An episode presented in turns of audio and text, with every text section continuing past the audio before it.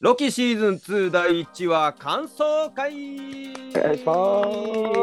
す皆さんお久しぶりでございます今回はですねシーズン2始まりましたのでこちらのメンバーで感想会を行っていきたいと思いますでは自己紹介してまいりましょうまずはバッファローゴロー竹岡ですよろしくお願いしますお願いしま続いてす。佐藤ピリオドです。お願いしおま。願いしますはい、作家の森笠です。よろしくお願いします。お願いしますそして今回もゲスト来ていただきましたライターの洋平ペンギンさんですお願いしますよろしくお願いしますはい、ということで、えーシーズン2、ようやく始まりました。ね、えーシーズン2っていうことで、前作のことも気になるとは思いますが、ね、どういうノリになるかみたいなところもあるとは思いますが、えーじゃあ、パッとね、あのー感想といいますか、印象といいますか、はい。ええーピリオドからちょっと聞いていきましょうか。お願いし ます。ーまずやっぱり、あ、見直さなきゃっていうのがまあまあね、 意外と忘れてることとかはい。ね。で、思ったの、まあ、一話見て思ったのが、ロキこの数時間で、うん、とんでもない選択の連続じゃな いのってういう、ん、えぐい選択の連続させられてるよね。わからないことだらけの中ね。はいうんそれ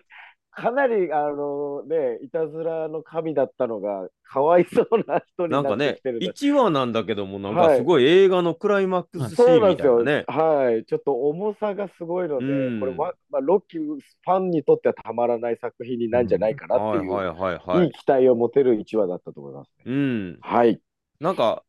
ね、なんかただでさえちょっとこう、ややこしい設定のね、あの時間軸みたいな話に、ちょっとさらにまたいろんな要素をそうなんですぶっよ込んできたな、みたいな ね。これ英語だったら理解できないんじゃないこれ言葉と 思ってなかなかはい。はいまあでも、なんか、オリジナルルールもなんかね、このロキならではのルールみたいなところもありそうなので、そのあたりもちょっといろいろ、えー、洋平便宜さんの解説をはい踏まえながら振り返っていきたいと思います。お願いしますよろしくお願いします。お願いしますはい。では、皆さんの感想とかもね、まだないので、はい早速は、いいろいろやっていきましょう。皆さんもですね、いろいろ見ていただいて、えー感想、えー考察、いろんな意見がございましたら、コメント欄にお書き込みください。よろしくお願いいたします。お願いしますはい、ということで、えーまずは40分ぐらいの時間でございましたね。はいえータイトルがウロボロスうとんいうことでございまして、まあ、後にね、キャラクターとして、えーウロボロスが出てくるということなんですけども、まあ、えーこのウロボロスというのは一体、まあ、どのような、まあ、神神話的な、まあ、キャラクターといいますか、みたいなことだと思うんですけど、洋平ペンギンさん。あ、なんかはい。えっ、と、そうですね。あの、基本的にウロボロスっていうのは、はい。えっ、と、まあ、だから結構いろんなところで使われてるモチーフで、ねはいネーミングとしては古代ギリシャ語うんなんですけど、あの、蛇、はい。もしくは竜みたいなものが、あの、尻尾を噛んで、はい、はいこ円になってるってい輪になってるこうですう、ね輪になってるっていうやつで、まあなんかそれが結局、あの、まあその、死と再生とかう、ん、ううんん不老不死とか、はいはいあとえっと、まあ、その循環していくもの、うん。まあなんか英語回帰とか言ったりするんですけど、はいはいはい。そういうのとか、まあなんかいろんなニュアンスでうん使われてきたもので、結構なんでしょうね。まあ、宗教というレベルではなくて、なんかそういうお,、まあ、おまじないじゃないですけど、はいはいはいお守りとかみたいなものとか、うんモチーフとしてやっぱりよく縁起がいいもの、もしくは悪いもの、うんうんそして、まあでも大体縁起がいいものなのなるかな、ほど多分そういう未来うんうんうんうんとか、そういう、かあの、基本的にいろんな宗教で、その、はいはいはい宗教とかその考えとかで、うんその、えっと、例えば陰陽とかと一緒で、その、はいはいなんかこう、バランスと円は環をいうん。示すみたいなものなるほどで、ただ、はやいっぱり、まあ、今回の作品のつながり的なことを言うと、はい。基本的にやっぱタイムトラベルものうう、ん。とかはい。で、ウロボロスってやっぱり、モチーフとしてやっぱり、おなんて言うんでしょうーね。はいはい。使われることが多くて、うん。結局そのループものはいはいとはされる作品うんは最初の話のスタート地点に戻ってくるとか、ん何度もそこへ戻ってくるみたいい。な、はいはい。あの、どう意味しているまあ、うんそのタイムトラベルのものの中の SF の中では一つのお決まりのやつで、まあ、は。モチーフがそういうことなのかないうん。みたいなところと、はいあともう一つ、言っておくと、ほうえっと、もう一つの円環を意味するというか、モチーフとしてやっぱりはい使われるのが、えっと、これはもっと後の時代のものなんですけど、メビウスの輪ってうん。うん。言って、あひねの、るはいなん。て言うんでしょうね。ひねってこう、なんかはい。繋がっているけど、子供の頃作りましたよねはいそうそうそうそう。これは一体、なんかすごい不思議な形をしている、うんうんで、それがやっぱりなんかこう、また、なんて言うんでしょうね。形が、一つ、まず形がなんて言うんでしょうね。確かに似えてっますと、ね。数字の無限を意味するマはいはい。ークと一は緒いうんとひかいねうりとがこ入ろもあっってて、まあ、うんそれもあってですね、なんていうの、つ一つにずっとつながり続ける無限のものであるうん。とはい。いう表現でよく使われて、SF でもはい。ネタとして、実際は工学的、工学的なものである。実際存在するけど、数学的には、ちょっとこう、なんていうの、それを説明するのが難しいっていうのが、うんはい。なんかテーマな、あの、テーマというかよくある、実際に存在するものなんですけど、あの、あって、それがメメビウスの輪うと言っん。ていて、まあ、あの、ロキのはい相棒となっているそうですね TVA のエージェントがメビウスなのうんで、はい。おそらく TVA のエージェントの、はい。まあ、エージェントっていうか、そこに働いている人は、そういうなんかあの SF でありがちなるなほどタイムトラベルものとかに出てくるようなうん名う前ん。から取っているという考えで、はい。まあ、メビウス自体はコミックにいるので、まあ、そはこいから発展した名前なのかな、なるほど。ネーミングセンスなのかなという感じはしますね。ちょっとちょチョイスして持ってきてるんですそうのでかすねな。はいだからこれからの展開はどうなるのか。まあ、ただなんか、やたらこう、ループはいはい。ねえテーマであるよそうねでとう。いうんとこなので、ちょっとその路線なのかな、なるほどみ。たいなところが気にまなありちょっとその辺を匂わしながら、すね、うんまあ、ね、全体になるのか前半になるのかみたいなところのねう、ーん、どうなるの割合は分かりませんが。が、えーというところのウロボロスというタイトルでございました。まあ、後ほどね、キャラクターも出てくるので、その時もまたいろいろお話しいただければと思います。では、えーということで、結構本当にシーズン1の最後からもう直つながりみたいなところで、はいでしたねはい、えーまあ、そうシでーズン1では、えーあり続けるものうんをね、えーの支配下になるのか、それとも、はいみたいなことで、えーシルビーがね、もうおりゃーとはい。殺しちゃう選択を、えーしちゃいまして、まあ、それを止めようとしたロキは、何かね、えーあの、まだドタイムドアみたいなところにはい。ポーンと押し出されてっていうところで、えーまあ、メビウスの、えー目の前に来たんですが、メビウスが、あんた誰よみたいな感うじで、ん。君は何だい何を慌ててるんだい、みたいな感じでロキのことを知らないみたいなところの、えー終わり方だったとは思うんですが、まあそこから、えースタートということになりまして、まあそのロキを知らないメビウス、えーまああの警備員の B15、うん。えー、15とかもね、一緒にこう追いかけられるということがありまして、まあ、えーまあ、タイムスティックでつつかれるの嫌やからみたいなことで、えー高いところから飛び降りるという、はいなかなか暴挙に出ましたが、はい。えー偶然うまいことを飛行艇に、そうです着地できね。ましたトラックみたいな。はい。はいはいはいはい。えーっていうところで、まあ、あり続けるものの像にぶつかりながら、うんみたいなところをありながら、ふるふふらふらしながら、TVA のビルに突っ込んだっていうことがございまして、まあ、ここで、えーケイシー、ね、えーも知らないっていうことになりまして、まあ、この時に、いろいろ、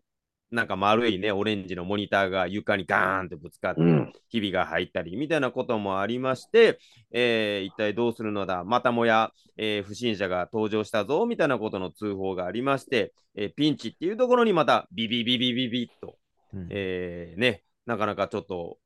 昔ながらと言いますか、なんかちょっと分かりやすいと言いますか、はい。なんかそうで我すね々世代をワクワクするようなあのうん描写で、えーどっか行っちゃうみたいなところがはい。ありまして、はい。で、ここで、えー、ね、あのー過去、え違う、えっ、と、未来、未あ来の知にってあいやる、現在けそうですね、現在に戻ってくるっはていいう描写がありまして、えーケイシーに、えーしっかりと、えーロキと認識されながら、床のね、えー日々、これ昔からあったの、みたいなことで、あったよ、みたいなことで、今言ってたのはうん過去なんじゃないかなということになりまして、うん。えーここで、ね、時間軸とは別に、なんかもう未来、過去みたいなことのうん。概念が出てきたということでございまして、タイトルがドーンと出るっていうことになりました。はい。これ、ちょっとややこしいことになってきそうです ね。いろいろとねそ。うですね。なんはか、いだから、この、なんか、アベンジャーズの根本的なルールとして、その、えっ、と、タイムスリ、タイムトラベルはいはいはいすると、そのなんか、時間軸がば枝分かれにするなるかはいら、は基本そうです的にその、なんかみんなが思ってるベタなタイムスリップもはのいみたいな感じで、そのなんつうでしょう。まあ過去にあの影響を与えたからっつって、その未来にそれが影響するってことははい別にないっていうことがなんとなくのルールだったじゃないでますあ、か。ちょっと先のことですけど、ウロボロスと会ってね、このちょっとこう会って、過去に行って話したことがちょっと現代に影響されて、うん。それが反映されるっはいていうことが、はいこの MCU ではないよと、うん。そうですよ。なんか言われてたことが、わざわざ言ってたんですけどね、ね。はいすっごいバなんンかバン反映されてるっていう まあで、も、まはあいでもなんか、そんなもんですよ。 そっちの方が面白いなってなったら。マーベルのコミックとかでも、もうなんかいろんな形でタイムトラベル出てきて、作品ごとに適当なルールがそこでぶちかまされるんで、はいはいは 基本的には、あい。の、ね、あんまり気にしているとですうん、というところではあるんですけど、はいとはいえ、とはいえ、とはいえ、うん映画しか見ていない人からすると、結構まだ記憶に新しはいいはい。説明がすごい速さで覆ってる。ね、あれ形だにけはなバッってるクとトゥ思うーザフューチャーっていうものはないんだよみたいなうん言 われた。わざわざ言ってはいたのに、あるんだよ。 はいで、。しかも、今回はその、えっと、TVA の、はい。あの、組織自体の中で、その時間の経過というか、そのはい時間の流れとは別のところにあるんだみたいなことを言ってたから、ありますそねこに過去がないみたいなことを言ってた言ってましたね。わけですよね。はい。まあでもまあ、それって仕組みとしてちょっとおかしいわけで、うん。時間、 じゃあ、じゃあ、時間が完全に停止してるんか、そこはって話になって、はい。おかしいで、すね。やっぱり過去があるっていううんことがバートでわかるんだけど、はいはい。そういうところ ね。まあ、早速ルールをぶっ壊してる ので、そこもね なそんこもかあの新しいルール。前シーズンので言ったルールをこうはい壊しているので、はい。まあ、あの、すべての説明が正しいわけじゃないといううのと、ん。まあ、あの、えっ、と、あれが説明され、エンドゲームかなエンドゲームの方でうん説明された、はいはあの、説明が、その当時のい。うん。地球の、まあ、天才的科学者たちの中でのの説明なはいはのいで、見解だっていうもっと超常的パワーを使って、うん。まあ、なんていうか、えっと、まあ、多分だけど未来のテクノロジーを使っている、はいあの、TVA とかのルールに、その、とは違うんだとういうん説明もね、しようが あるはいはいはかいなっていう。確かに。まあね、TVA ならではの出来事っていうことかもしれませんし、まあでもこれはいろいろね、やっぱカーンも絶対そういったところが絡んでくる能力でもありますから、はいなんかやっぱちょっと改めて整理しましょうみたいなところかもしれませうんしね。ん。はい。っていうところがありまして、えーまた現代に戻ってきまして、今度は X5 さんが、はい。えーまあ、レンスレイヤーのね、えー後を継いだっていうところで、えーオフィスにやってきまして、ここでなんかね、ジェットスキーやら、うんえー過去の記憶みたいなところのことをいじられまして、なんかここでね、えーなんかジェットスキーは登録商標だよ、クリネックスみたいな問題よ、みたいなこと言ってたんですけ ども、いろいろねうん、そういうなんか知らないこともみたいな ことをこれまあやっぱこれはクリネックスっていうのはアメリカではもうアメリカではティッシュのことなんですかそう、そうティでッすシねュってあんま言わなくおて、ークリネックスで拭いてはいとはいはいか、はいはない。るほど商品名で。まあ、うん結構日な本でるほもよくあるやつで、例えばその戦車とかの、おあの、車いわゆる車輪的な部分、うはいはいはいみん。なキャタピラって呼ったりしますけキャタピど、あれ、はいはいキャタピラは、キャタピラっていう会社があって、はい。うん。それがやってる重機のうーん。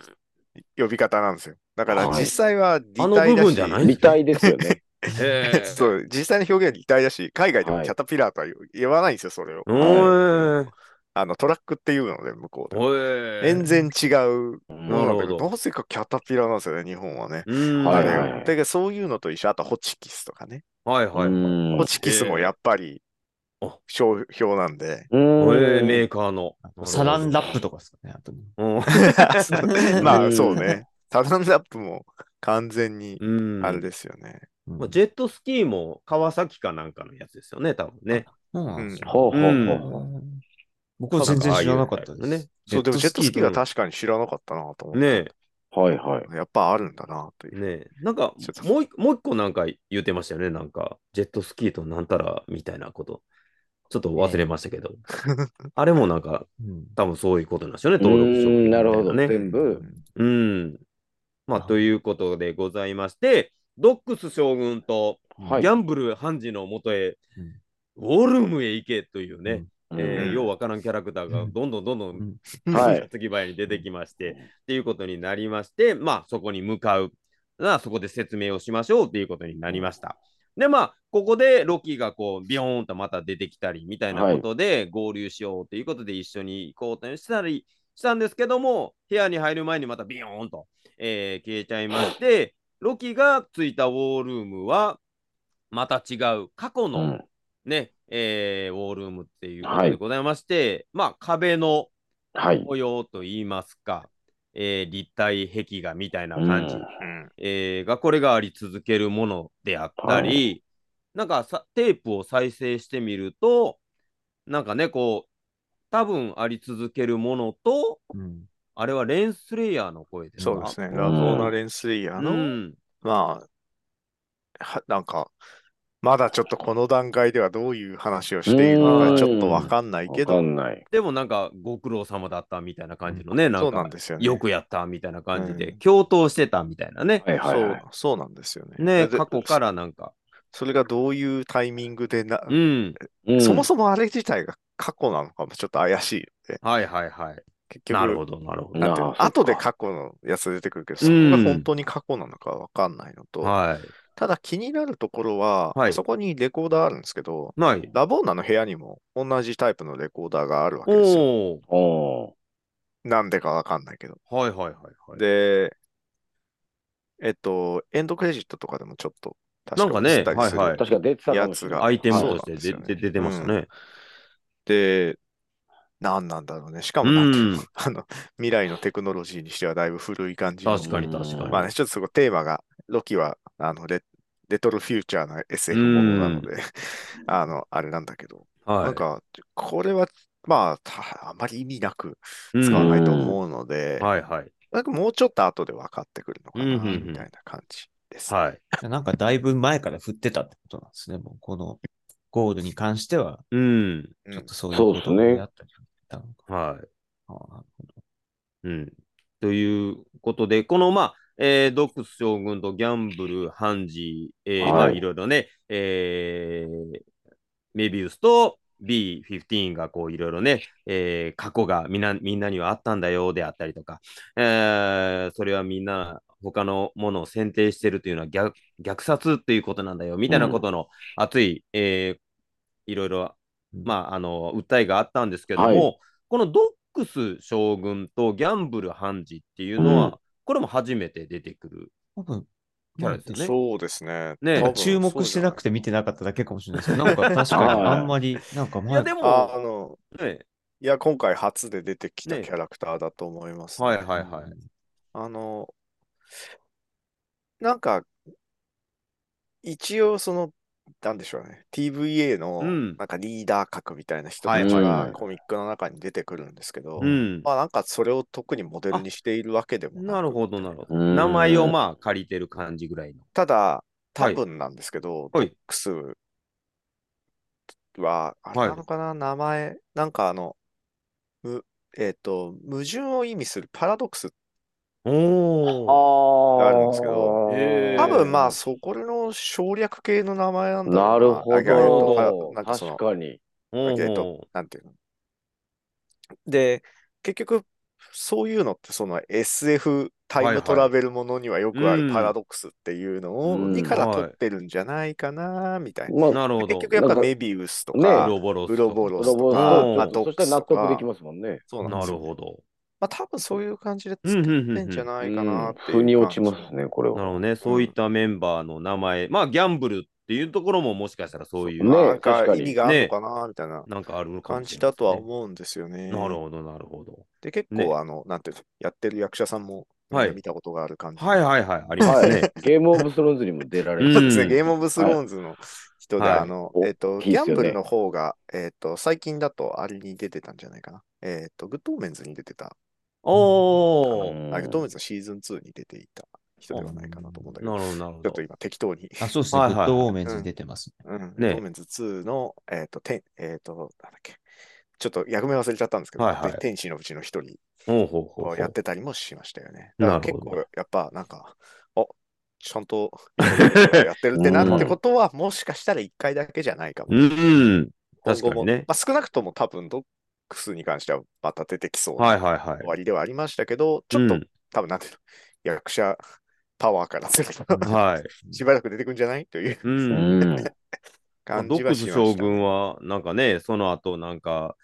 えー、ね、シルビーを探しに行くぞってなったそう時っにて、なってて。なんかましたから X5 となんかおでこすり合わせて、なんかはいようわからんや描っ写ありましたね。はいあはれい。もなんか、 なんかよくわかあれマんないジです。謎出し た。あれなんすかなんか恋仲みたいなことであったりと か。息子とかなんかそんなんなんすかね。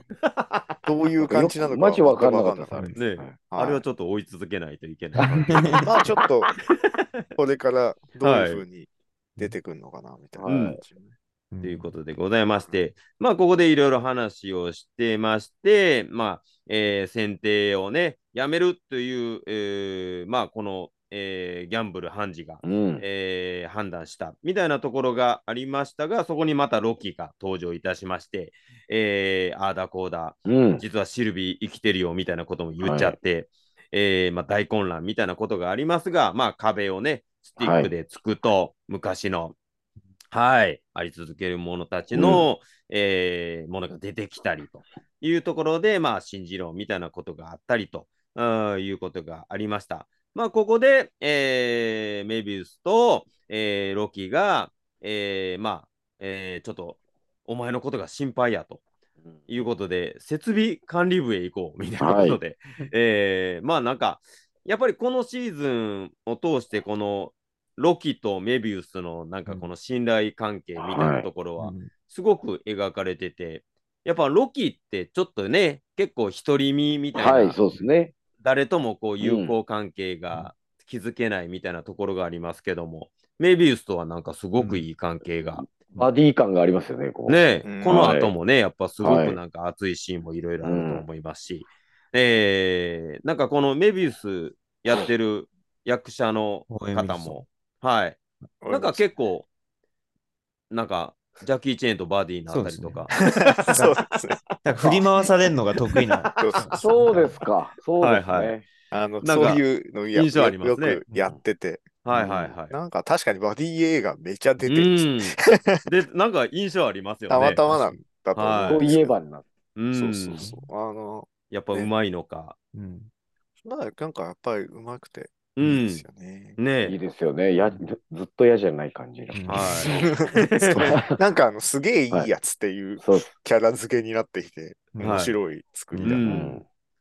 ね、どのようなバディが、えー、感が出していくのかっていうところもありますが、じゃあそこでちょっと設備管理部に行きましょうということで、えーブランコに、えーはい電動ブランコに乗って降りてきたのが、うんね、、ウロボロスということでございまして、我らがキー・フォイクアンうさんが、ま、ちょっと声、最初声発信なんでテンション上がりましたね。うんね、ちょっとおお、こんな重要な役か、みたいなはね。い。うおーってなりましたね。ところがありまして、うんまあ、えーエブエブではね、最近ね、うん復活みたいなところで、はいあって民賞でなかなかハリソンとこうね、えー抱き合ったりみたいなことがありましたが、まあ、グーニーズのはい。データうん君であったりとか、インディ・ジョーンズのショーティー君であったりとか、はい。まあ、そこでね、もう、こう言うたらもう、えー子役としてね、そうメですよガねヒット作にはい連続で出てみたいなところで、さあ、こっからっていうところで、あれっていう感じで、フェードアウトし仕て、うん事が。やっぱり、あの、はいなんていうの、えっと、役者としては、はい。あの、ちょっとこう、一線を退いたんですけど、うん。はい。あの、アメコミ映画に関連がある話をするとすれば、はい。おーしょえっと、実写版の X メンの最初の第一作の X メン、はい2000年の X メンの、あの、格闘シーンのコリオグラファーを、の、えーに加わったりとかして、はい。裏方としてね。あのはい映画に関わ、はいずっと関わってなかったわけではないんですよ、はいはいうはい。ーんでも、あの、やっぱり最近、うん。そんなにやってなかったので、はい。あのあね、復活することになった。うなんんかこコミコンで食いしのいでたらしいですよ、本人。おお、は例えばサインとかしてね、 なるやほってど。たり、その後はその X メンのスタンプやってて、はいはい面白いのがそこの、え、マーベル映画として初めて、うんえっ、と、仕事デビューするケビン・ファイギと、そこで一緒になってる。い。えへー。そうなんですよね。だからその不思議な縁 が。なるほどね。みんな二人ともそのスタントコーディネーターとしても確かそこが初めてスタはいはいはいートではいはい大きいはいはいもので、ケビン・ファイギもそのマーベルとしての、そのうんいわゆるアソシエイトプロデューサーということの初仕事、だからお互い新人同士でへすごいスねタートしたことから一まあ気に、もう20年、20年ぐらい経って、23 10年年以経上っですて、ね。すご23い年経ったんですか経っらね。て経すて、こごいでう、すよ。一緒に改めてなるっていうう。多ーん分そそこはね、まあ本人も言ってましたけど、そこうに関しては。ん、ドラマチック。ねえ、やっぱりねえ、表役者としてもやっぱりなかなか味ありますし、素晴らしいね、今回本の当そうですね。ね、コメディシーンみたいなところを繰り広げていますので、ね、これはもう大注目でございます。うんまあ、えー、っていうところで、ここでね、400年ぶりみたいな、ね、はいあだ名 が OB、ん君がつけたんだっけみたいな、おお、はいそうそうそうそう、みたいな感じで、はメビウスの方は全く記憶にないといい。う。そうですね。まあ、400年。まあ、やっぱり、えー、ね、未来も過去もないという世界が TVA そうなんだですよみたいなことを言ってたんですけども、実はここで、そう、でえも、400年は経過するんだね。といううん。ーね、で、ウロボロスはしっかりと記憶があるうんっていうことでございまして、まあ、ここでいろいろね、えーどうしたらいいんだみたいなことで、なんか、オーラ、時間オーラ抽出器。ね、全然わかんないです けもうど。子供が聞いたなんでもありら、だおおってなりそうなはい感じで、。ダンバ大イ人ンがの話聞いかたとら、思いムまムっていう感じでしょ。オーラードー開かれる。した。はい。はい。まあ、あの、なんか見た目のガジェット的なこともね、なんはかい。子供が喜びそうな感じのうね、んえー抽出器ではございでます。はいそこが、そんな使い方なんだって、なんかあれいや、俺も、そう。 なんかグボンではめる。ね、チープな感じのねあ。となんかその場で作った、まあ後で出てくねるはいはいはやついであ見りまますねすけど、その場でなんかこう頑張ってこういろいはろいパーツをはい組み合わせて作った感があるのにぴったり合う。だってね、もうかその鍵みたいなぐらいハマってますよ。ハマってましたね。うんなんか、は。え、なんていうのうんいろいろとギミックが面白すぎて、ちょっはいうい。ん。と口頭向けな感おじもがしろかたったですよなかなねか。で、うん。まあ、いやここで、まあ、あの、えー過去にロキが行って、それの、えーうん行動、まあ、あの、そこでをね、あの、さっき聞いた OB と呼ぶみたいなところ言ってみたら、おお、いいね、みたいな感じで、そこで反映したりとか、で、ここでじ時間オーラ抽出器っていうのが必要らしいよって言ったら、えーそれで過去を作ったのが未来でうん足元にあったりとか、いうことがあって、ここが、まだやっぱりね、先ほど言っておりましたが、ポイントで、うん MCU では、これからうんこれをどう扱っていくのか、うんわかんないっすね TVA だけのルールなのか。みたいなことがあるとは思いますが、やっぱでも、見てて楽しいですよね、こういうのってね。うんあはの、いなんかうん、こう、難しい理論っていうよりも、多分そうなったら楽しいだろうな、うんみたいな、うんやっぱりち時間ループものはい。のなんか形になっておりました。はい。で、まあ、ここで、えーそれを使って作戦があるんだけども、メビウスは皮膚が剥がれるうん危険性がある。うんそしてロキは自分を殺さないと選定をしないといけない、はいみたいなことの選択肢の中、作戦は進んでいくみたいなことになりました。まあ、ここで、なんかね、いろいろ後ほどとか、あのそのね、いろいろ、えー時間折り機のところへ向かうみたいなところで、なんかマニュアルブックみたいなのもね、なんか渡してたりオフィシャルハンドはいルはいはい。そうありましたね。 これもなんかちょっとポイントになりそうですかね。ここでのなんかルールであったりとか、これでなんかこういろいろとうん今からこういうことですよみたいなそうルーでルエをン作ディンってグいにくのもか。結構。ね出てきましたね出てますもんね出てきましたね。あれ結構重要なんだもん ねなんかポイッと掘って、それをロキがこう手に入れて、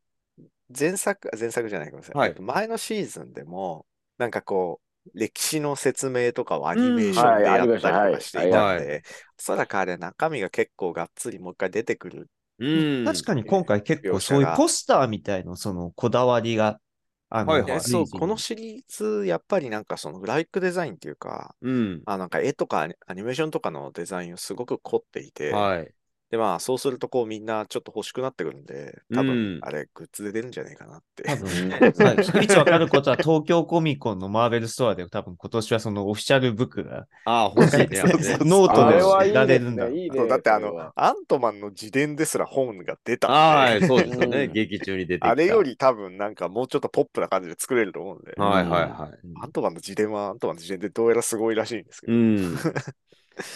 ね確かにね。なんか廊下になんかポスターが貼ってて、はいはいそれのね、うんあの注釈とかもあったりとか、ありましたね結構やっぱこだわって作ってるんでしょうね。なんなんでしかょうねね。だいぶかっこいい、あかっこいいというか、なんかうね、ん可愛らし確かくに今回ミス・ミニッツがそのいわゆるあ、もうミス・ミニッツとコンタクト取ってはいけないっていねう向形こうに側なっだて、あるりん続で、けるもの側だっていう、ね。なんかもしかしたらそういうちょっとオフィシャルブックっていうのはなんかその銀河ヒッチハイクガイドみたいな感じでちょっあーなるとほど。そういうような要素で、うん。そうなんですよねなんかもしかしたらそのあれが役に立つみたいいいでな。すね。はいはいはいまあ、ポイントポイントであれを見て。多分あのタイムトラベルものなので、うん。タイムトラベルものっあーなるぽほさど。を今回多分もっと強調してくるし、で、歴いい史アがイテム改変できるネタをもう今やってるんで、うん。だから本の内容が変わったりとかしても面白いと思う。うんはいはいはもしいくは。ビフみたいな人がね勝手にそううん老廃を出。て、持ってって。 大儲けするやつ。なんかやっぱあの書かれた本とかそういうのはやっぱタイムトラベルものとしてやっぱあり、なんていうの定番じゃはい定番の、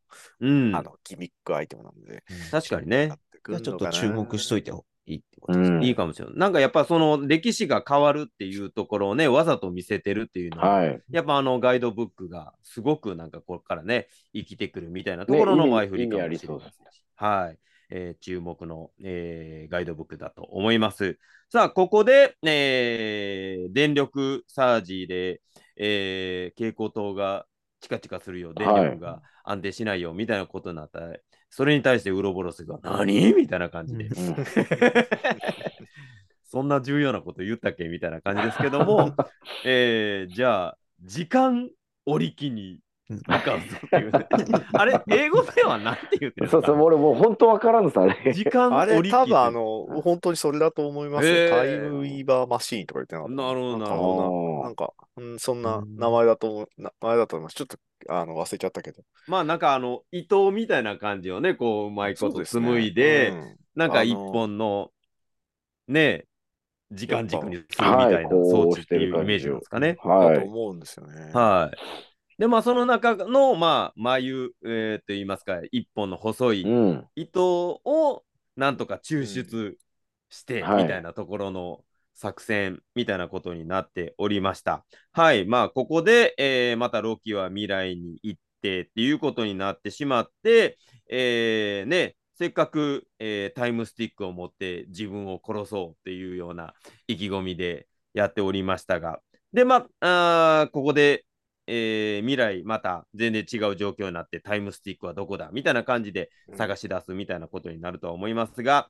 まあここでメビウスはスーツを着て、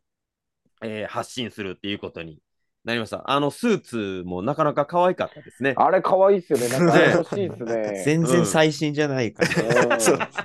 おまあなんか何百年とかの単位で修理するみたいなはことをい。言もっうていたたので。だ単に分厚さで守るみたい な、ね。はいそうなんですよね後ろのホース邪魔でしゃあないっすよね、ああれ。んだけでかいもんですね。はい。はいなんかやっぱ普通の宇宙ものとは違う、なんはかい時空の中を移動するわけなの行くってで、いう。はいはいはい。ね。あの、で、なんか多分光が当たると、はい。多分時間がすごい経過するからうん劣化するのかな劣み化たすいるなってこ感とじでですよねね。壊れてましたよね。はいあの辺もなんか描写としても面白かったし、はい。バイザーが割れてるのを ね、ダクトテープで直す。バイザーは割れてんペタの、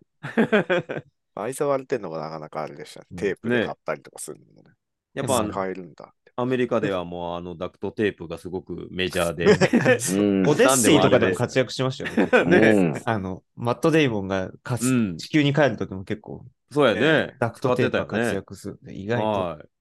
あの、まあ本当に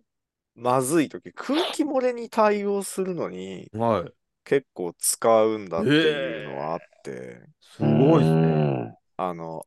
結構アポロ計画とかの時うんうんにうんやってたし、へえで。も、 それは時空も大丈夫なんだねみたいなね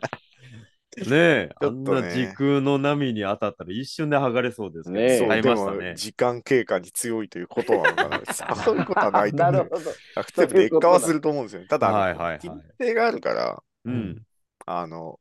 なんていうのか、あそこが、あの、前が割れたりとはかいしてても、あの、おオデッセイの中で使ってましたけど、あれは大丈夫なんだろうけど、う面ん。白いところ。はいはい。そうですね。まあ、その中、はい。えー、えっちらおっちら行って、えー先ほど作ってもらったという時間オーラ抽出器うをんスタンバイし、はい。えー起動しますが、起動しないということで、えー昔ながらのあのガンガン叩くっていう方法 でありがなんちと。か起動するみたいなことがありましたが、まあここでロッキーがね未来に行った時に、うんなんで未来かって分かったらあのなんかねスキンみたいな、はねい変わってく。落書きね。あの、よっぽど嫌やったんでしょうね。そうそうそうどう確かに、あの、皮が剥がれるって言われるの、いち結構嫌ですよね。嫌ですよね。ねもう、もう一瞬瞬で溶けて死んでしまうよって言われるよりかは。多分知らないんだろうなってありますもんね。痛いなんでし、知ただらないし。ただなんで皮だけが剥がれるのかと か、そういう仕組みの説明は一切ない。はいはいはい。だからやっぱでその辺が、なんていう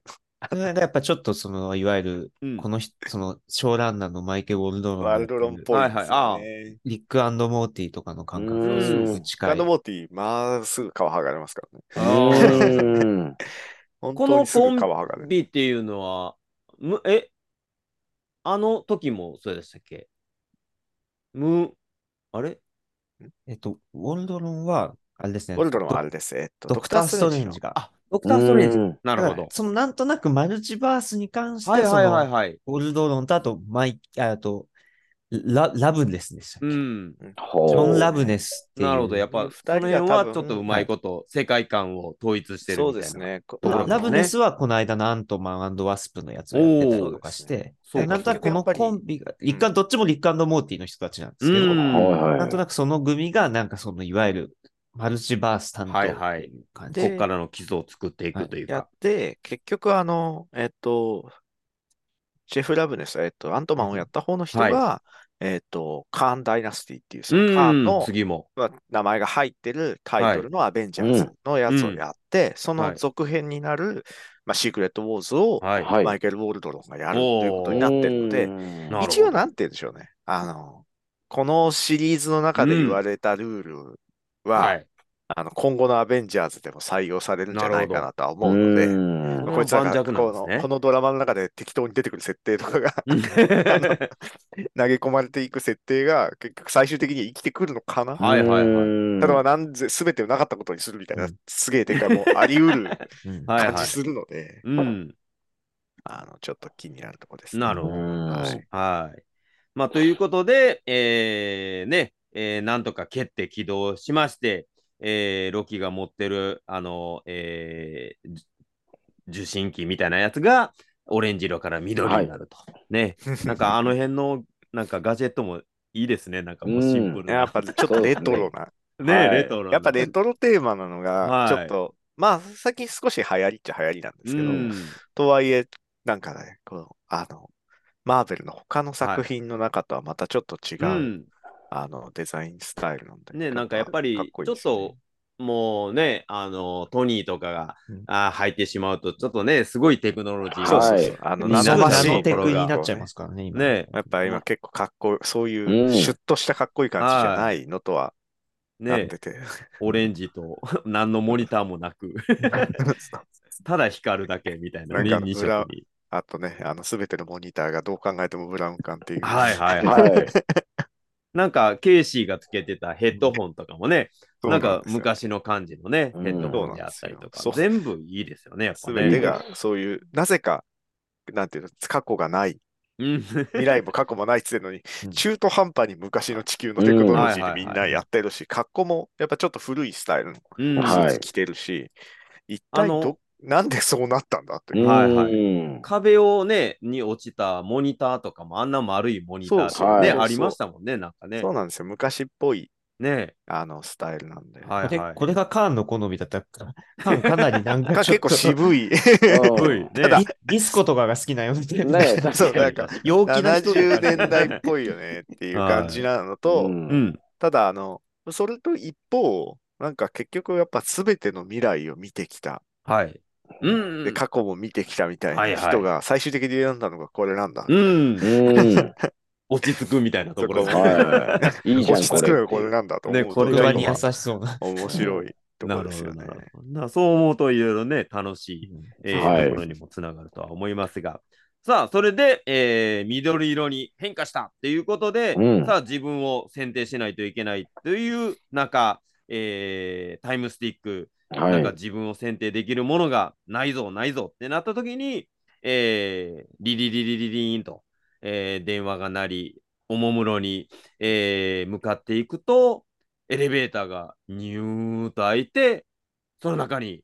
シルビーが、はい。シルビーが。ね、出てきまして、まあ、やっと会えた、探してたみたいな感じであったんですけども、ここで後ろからはい。なんかタイムスティックで選定されたみたいな描写ですよね、あれね。あれはシルビーがやった感じではなかったですよね。なかったですね。あれはとなると何なんなんでしょうね。一と体いうか誰がどのタイミングなのかもよくわからない。はいはい。あなるほど、なるほど。あれが探してないでしょ、シルビアって。あの、今までのつながりの、話のつながりからはそもそもはい。探してないはずなので。どうですよね。シルビーが探してんのがおかしいですからね。うんそういつ、うんいつのシルビーなのかがわかんない。はいわかんないですよねでもまなあ、るほどなるほどもちろん後でもわかりますけど、この後出てくるのはわかるけど、うん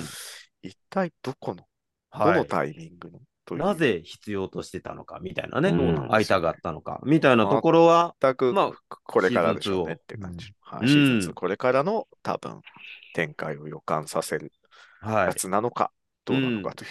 やっぱもう一回こう1話に戻っていくっていう感じ。なるほどね。うんはいはいはうい。ん、なんかそうなんじゃないかなというなるほど、なるほど。気はしますね。渋いですね、そうなってくると。 はい。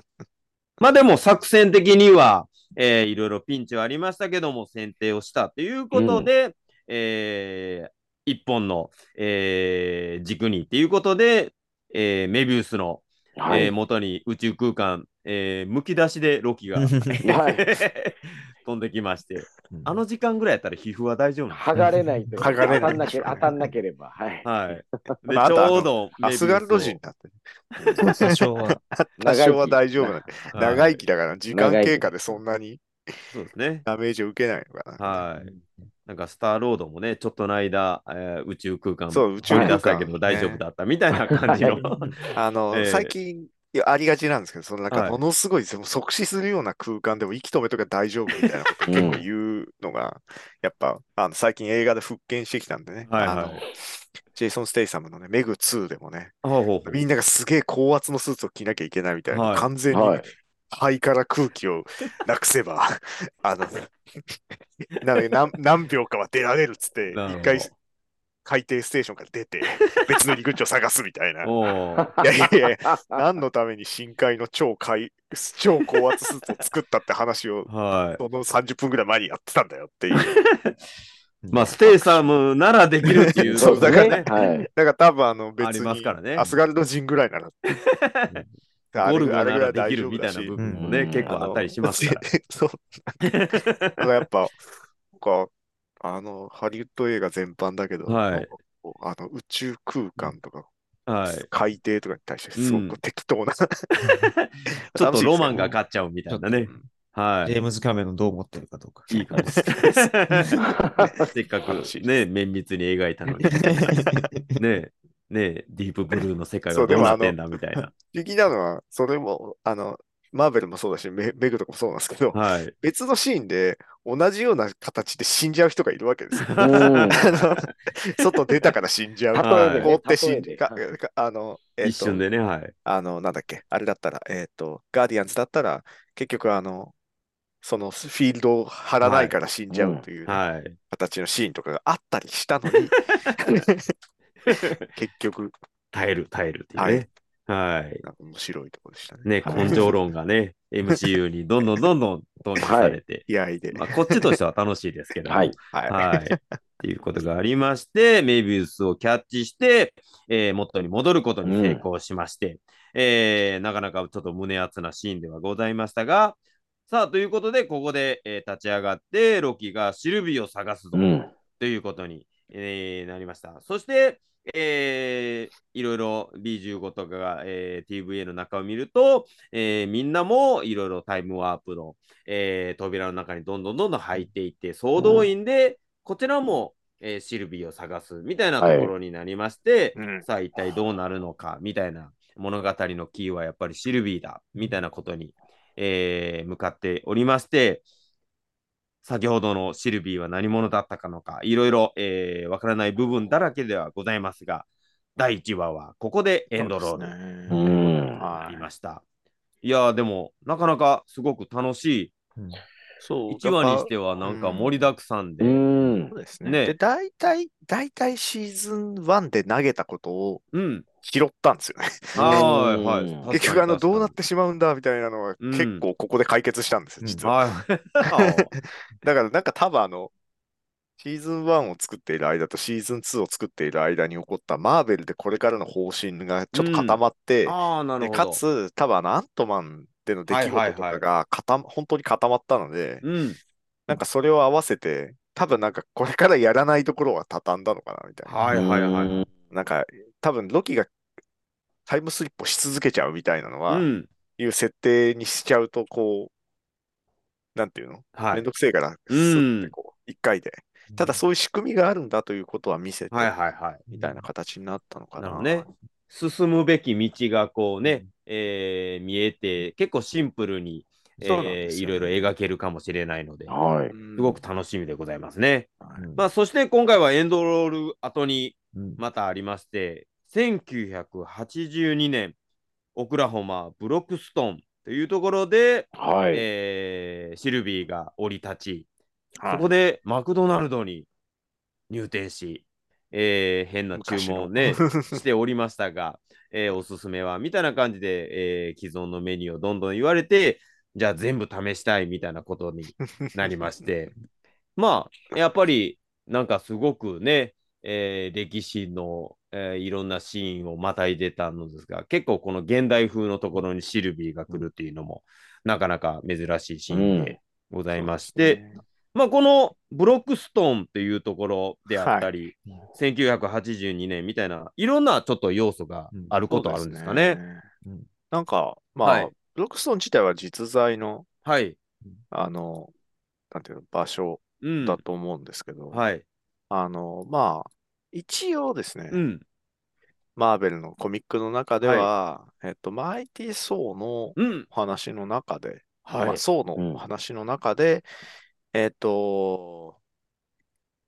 新しいアスガルドうん。が、ニューアスガルドというふうに、あの、コミック、コミックじゃない、はい映画ではなりますけど、はい。あのが、えっと、コミックの方だと、その、うんブロックストンというところ、なるほほうど。ほうほうほう。あの映画の方だと、なんか香うん港のどこだったか忘れちゃったけど、に作られましたけど、実はい際はいアメリカに作られるっていううん。お話があって、うわーそれはなんか胸熱な展開と言いますか。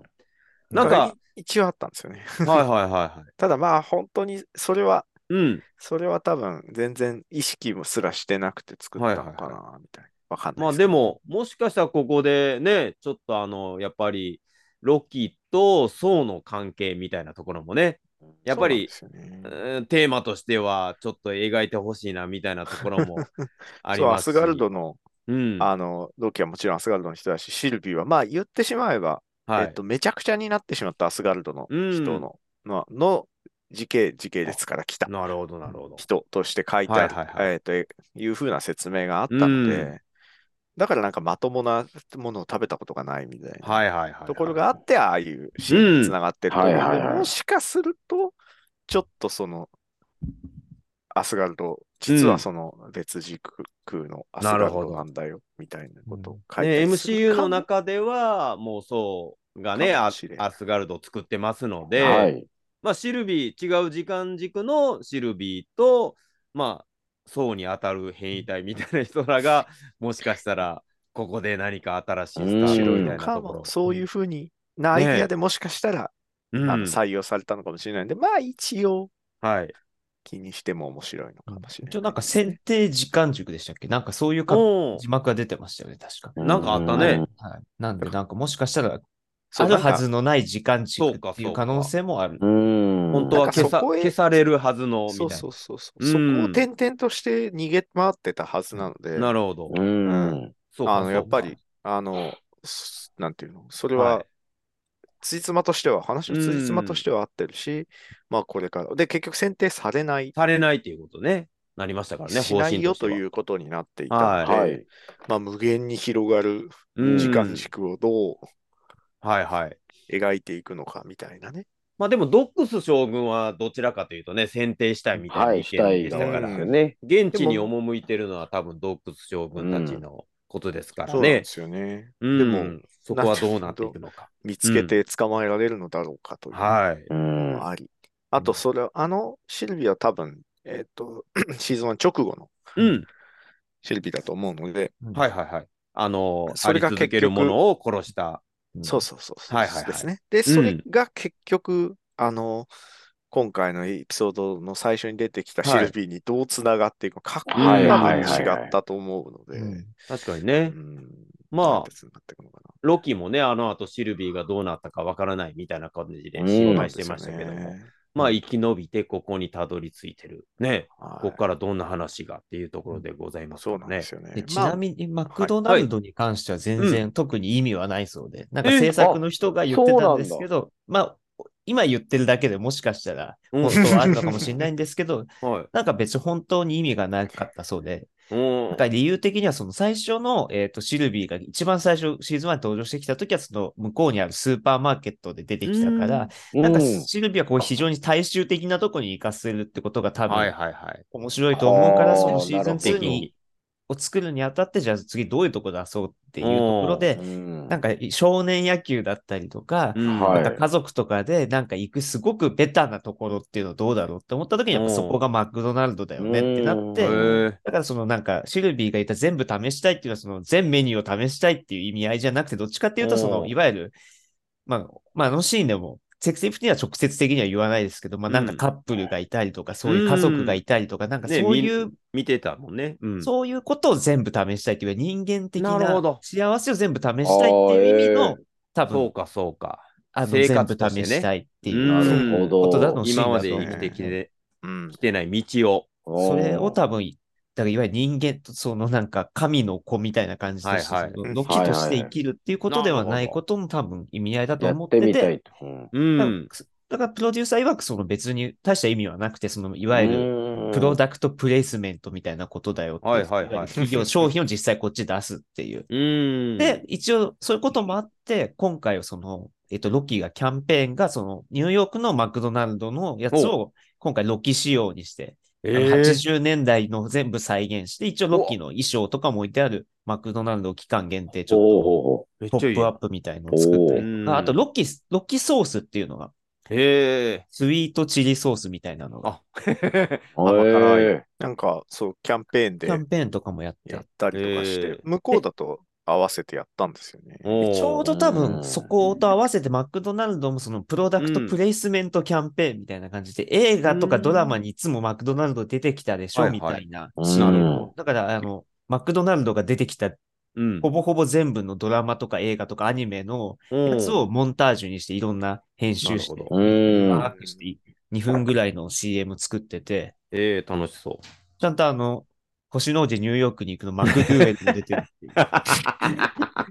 う。なマるほどクドゥエルはマクドナルド的にはマクドナルドなのかという話じゃなはい。 いはいはいはいマクドナルドじゃねえっていうのがポイントだったんじゃないのか。そうそでれすすね。らも受け入れるみたいなっ感てじいうで。、だからいいですね。みんなが見てたマクドナルドっつって向こうのパッケージだとその作品名だけが書いてあるんですよ。そうんうのんうんバーっとな映画のタイトルとかドラマのタイトルとか。ちょっとなんかで、そういう多分こともあって、今回ちょっとマクドナルドがうん。はいはいロはキい。に関して結構ね今までハッピーミールっていう、あのうんハッピーセットみたいなのよく出してたんではいはいはい。今回はちょっとその、作品の中でなるほどがっつり入れるお店とか世界観をみ作品の中でたいなあ感の映画に出てきたバージョンとしじ。て、うん。あの、なんかこう、 売ってるんですよ。なるほど。でなんかソースとかね、楽しい結ですねうん構あの向こうだと、結構なんかナゲットのソースを向こうは結構ネタにしするというか、うんこういうのあったんだよみたいなのがネタになって、それこそ。そあの、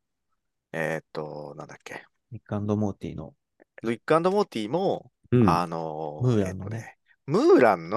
ムーランっていうディズニー映画の、はい。えーっと、に合わせて、ムーランの味のソー、ムーランテーマのソースっていうのがあって、要はあの、中華テーマのはいはいあはい。ーそうそうだし、そアれがニメめちゃのくちゃ昔のムーランの方なんですけどね。めちゃくちゃ、あ、そうそう、昔のですね。はいはい昔のアニメのさ、あの実写じゃな最い初の、実写じゃないあの、やつの、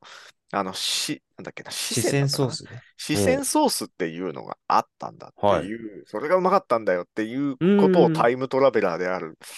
あの、立夏言うっていへーうところで、みんなが、え、それ、食べたことねえけど、みたういな。ん。それ食いたい。いけどみたいになって、結局、あの、なんか、そう戻だ、っ視線にえっと、最終的にやっぱコラボして、おおすあごい。のおーなんかお、なんか本当に話題になったんで、それに関してはは。いはいはい。だから結局、それがまたなんか脚本家がうん、またそうやって、うん時でネタにしてるっていうあ面たりで白がって、あ、いいっすなんねか。ね、ちょっいいとですつねながりがあるのかな、みたいなるほど。な。なんか、やっぱ、で、あと、あともう一つは、やっぱなんか時代が変わっている感が出る、うん。わかりやすい、ああの、ものですよねっていう。はい要はいそのはい。ああ、80年代っぽいなっていう風景になるよねというね。格好と確かかにもやっぱり制服とかも違うんで。はい。うん着てる服装とかもそね。うで、壁とかかの装飾とかも違うんで、やっぱ日本だってね、90年代のマクドナルドと今のマクドナルド違いますね。なんかパッと見てわかるぐらい。全然違う。写真とか見たらもう、あ、うロん、ゴとか看板の段階でもう古いね、これは、みたいなのがわかるのと一緒で、うんやっぱり映画の中でもね、そうやって使うと時代背景をな描きるやほすどいという。うんまあ、あんのかな。みんながわかるじゃないですか。はいはいはい。大体みんな見たす、行かないにしても見たことあるだろうっていううん感じだと思うんで。なるほど。はい。はい。まあ、これからどれぐらいそれを使っていくのかうんでも、コラボしたけど全然出てこないってことは予告を見る限りではなさそう。はいこれなりにシーンがあるなといううん。感じなのいいでで、楽すしねみ。ですね。はい。なんか、はなんかもっともっとややこしくなるのかなと思いきや、意外とシンプルにシンプルに、なんかそうですね。削られていはくい感じで、どんどんどんどん見やすくなるんじゃないかなっていう。うんそうですねあ期と待というか1話の段階で、なんはかいこう、何もわかんないみたいな感じじゃなくて、結構ルール説明するなねという。はいはいはい安い。作りなのでは。うん。あとはね続きで気になるところといえば、はい。あの、結局、アントマンのうんエンドクレジットの後のシーンではいはい。みん出なてが。きた、うんロキのにつながるであろうシーン、はいはい。あの、はい。ビクター・タイムリーという人が出てくる、あのシーンが、なるほちょっど。とこう映りましたけど、そこにつながる気配は今のところ全然ない。ないですね。はい。なんかあの20世紀初頭に多分、うんタイムトラベルしてるみたいなシーンだったと思うんで、果たして、そもそも、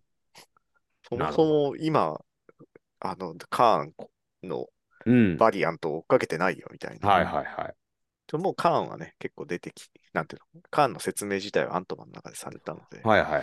それを含め。でもそれは、この登場人物たちは知らないわけですよ、多う分。ん。アントマンの世界の中で何が起こったかすらもはい把握してないはずなんで、うん今、たなんなら時系列的にも、アントマンの映画より前なんじゃないか。おあ、まあ、あの、うんなんてあいうそうのですね。ちょ時間的なるな、なほどんて、はいなんでしょう、あれはないって今のとうころん TVA は言ってっから止まってんのかもしれないですけど、はい。それも含め、どうやって表現されていくのかはうい。んじゃあ、ああととどれぐらい映画につないでいくのかがはいはい。そうですね。気になるところですね。はい。はい。あと、あれはどうなんですかあの、カーンの役者さんの、あの、昔の女性問題うん生じ。あ、えっと、そうですね。む昔というか、結構最近の最最出来近です事よね。で、はい。あのーまあ、えっと、 なんでしょう。一応、はい。なんか、その、暴行、暴行っていうか、なはいあのぶん殴ったっていうことで、あのーニューヨークで一回捕まってるんですよ。ただ、えっと、まあなんか、という疑いをかけられて捕まえられただけうん、で、実際やってないんじゃないかっおー、ていうことになったりとかしおてー、うん。まだちょっとこう、係争中なんなでるすほよ。ど。ううんん、うん、で、当初は、そのなんか携帯がなんかを取ろうとして、それがちょっとこう、あ要はうんその、暴れて、女性うんを、それで携帯をわーって取ろうとしたのが、たまたま当当たたっったちゃったみたいうんな。でも、まあ、とはいえね、はい。それもまだ結果が出てないんで、うんそれに関しては何にもわからないんですが、えっと、映画に関しては、ジョンソン・メジャーズは結構、その、外されちゃったりしてるんですけど、マーベルはそれはやる感じはしてなくてですね、なるほど。まだ今のところは、うんうんうん。という、まあ、まだなんていうの裁判とかになって、はいはいはいこれからどうなるかみたいな。な本るほ当どねにあの、でも CM とかやってたんですけど、それもやっぱりキャン、えっ、と、なくなってしまうったりしてん。まあちょっとどうなるかはわからないし、なまるあほど本当に実際どうなってるかは全はいはいはくいわからないので、係争中のことなんで。うんうん。まあ、なんかだからいきなりあのキャストが変更になるとかはいはいいうことはないし、ロキに関しては多分そのままやうるん。んじゃないかな、なるほど。感じはしますね。まあただ本当にどれぐらい出てくるかもわからないし、うんあまもしかしたら、あのビクター・タイムリーのシーン自体はシはいーズン2の中でやらないっていう形にしてる可能性もなるほど。ありえますよね。ううんん。、あの要は次の映画とか次、もうわかんないですけど、ちょっと決まってるわけじゃないんで、うんシーズン3とかに持ってっちゃうとかはい。いう可能性もあるし、あとは、あれはなんかいろいろあったからなくなったんだよってうん いう、うんいろいろな事件があったので、お得意のパカターンーがンと戦えなくなったんだよって可能性はあるけど、多分取ってはいると思ううんの。それより前の段階で取ってるので、なるほど。うん、ちょっとそれに関してはまだうん。わかんないですけど、とまあ、様マ子ー見ベながらルはやらな、あの、マーベルはどうするという発言はしていない。はいはうい。ん、なるほど。首切りもないしはいっていうことそうですね。はい。なるほど。ではちょっと見守ってまいりましょうん。う。これシーズン2はまた何話ぐらいの構成まのあ、確か、えっと、現今回も状発表されているのでは、前回と六同じエピソード数じゃないかなという感じなんですけれども。だから、えっと、6話かなお多分。なるほど。 6話構成。えっと、前回も6話でしたね前回6話です。前回6話ですよね。おーはだいから、多分もう12話のつもりで作あっーていなるほるどんじゃないかなってういう、んううんー。うんん気はするんですようね。ん。はい。はい、なので、比較ちょい短めなるほど。という作りだし、はいはいはい。お話も多分結構最初に作ってたんじゃないかな。うんなんかヒットしたら続編作ろうって感じの作りじゃなくて、なるほど。なんか本当に多分もうまとめて作って、うんうあんうんのシーズン分けてるだけなのではぐらいのなるほどねまあ、シーズンね、み1見てない人もやっぱ6話やったらね、振り返りやすいと思いまはすいそうので。ですね。で、ね多分、今後のストーリーの展開とか、はい今後のマーベル的な重要度で言うと、ほう他のドラマに比べて直接つながり度が高いのではとう。いうんそうです感じねも。しているんで、うんはいあんまりめちゃくちゃなエピソード数を重ねないのかな、うんみたいな。なるほど、なるほ結局やっぱ、脚本家とかがね、あの続編、ど。はい。続編というか、次のアベンジャーズやりますよ、みたいになってて、で、アントマンに関しては、まあ、み見ていても見ていなくても、はい。ままあ、あ、あの、まあまあ、なんとなくカーンの紹介、ロキでやったカーンの紹介を、ちょっとバージョン違いでやってるはみいたやったいなか感でをすね。はい。だったので、うん。まあもしかしたら、どっちか見てれば見れるようにするのかななるほど、なるほど。感じの作りですよね。はい。ということで、えーシーズン2、えー、多分期待しかないということでございまして、はいやっぱ久しぶりで、なんかワクワクしますね、ワクこワのクします感じねね。うんいいですね、はいやっぱ毎週配信っていうところで。えーじゃあ次回はまたシーズン2、えーは第2話でお会いいたしましょう。えー告知など、えーございましたら、えー、傭兵便宜さんありましたあら、はい。えっ、と、またあの、なんでしょあ言えないことだらけで。う。いや、あそうなんですよ。えっ、 と、まあまあ、あの、近々い、はいい、くつか出るん、まあ、えっと、マーベルとかの関連は、まあまあ、なんとなくはね、わかるかと思いますが、はいあの、まあいくつか出ます。で、 はいえっと、まあ、それとは関係なく、ちょっとまた、あの、ゲームの話になってしまうんですはいが、えっと、今度ですね、えっと、11、あ、10、ごめんなさい、10月末にですね、はいえっと、翻訳を担当しました、えっおと、トータル・ウォー・ウォーハンマーというゲゲーームムのの、コンセプトアート集がはいですね、えー今現在予約受付中でございます。まだ、うんえっと、日本語化されていない ゲームの画集だ けが日本語版が出るっていおーう。なるほどあの要は、すウォーハンマーというもはいのはい自体に人気があるそのうですで、ね、まはあ、いそ。れの、らしいあの、コンセプトアート集で、かつ、まあ、どうやって作ったんだよというインタビューとかがいっぱい入ってる豪華本になっております。ちょっとあんまりマーベル関係ないんですが、はい。あのかよ海外いやいや、あのカルチャーとしてうん。お楽しみいただければとはい。思います。えっと、はいホビージャパンから出て、えっと、書店には並ばず、玩具流通多分なのかなというところなので、えっと、専門店や Amazon などで予約していただければとはい。思います。よろしくはおい、願あいりしがとうまごす。ざいます。はい、えー、っていうところでございまして、えー、皆さん他は大丈夫ですね。はいピリオドも、えー、あの、V シネマみたいな映画ね、日本統一。日本本統一。現在配信中。えネットフリックス100 180 50回目、なな何回目五十三、五十三回だ。五十三、五十四、五十五に出てます。なるほ。ど、なるほど。はい皆さんぜひ見ていただいて、ねはい。 MCU と日本統一をね、一番すごい日本統一ユニバースの メンバ日ーと本し日て、本統一はもうまっすぐの筋でやってます。ああ、なるほど。はい一本わかりやすはいい。新生時間軸だけ。はい。はいえーどちらも楽しんでいただければと思います。お願いします。はい。では皆さん、えーいろいろ感想などもぜひ書き込んでいただければと思います。次回ご紹介させていただきたいと思いますので、よろしくお願いいたします。それでは、えー第2話でお会いいたしましょう。皆さん、ありがとうございました。お疲れ様でし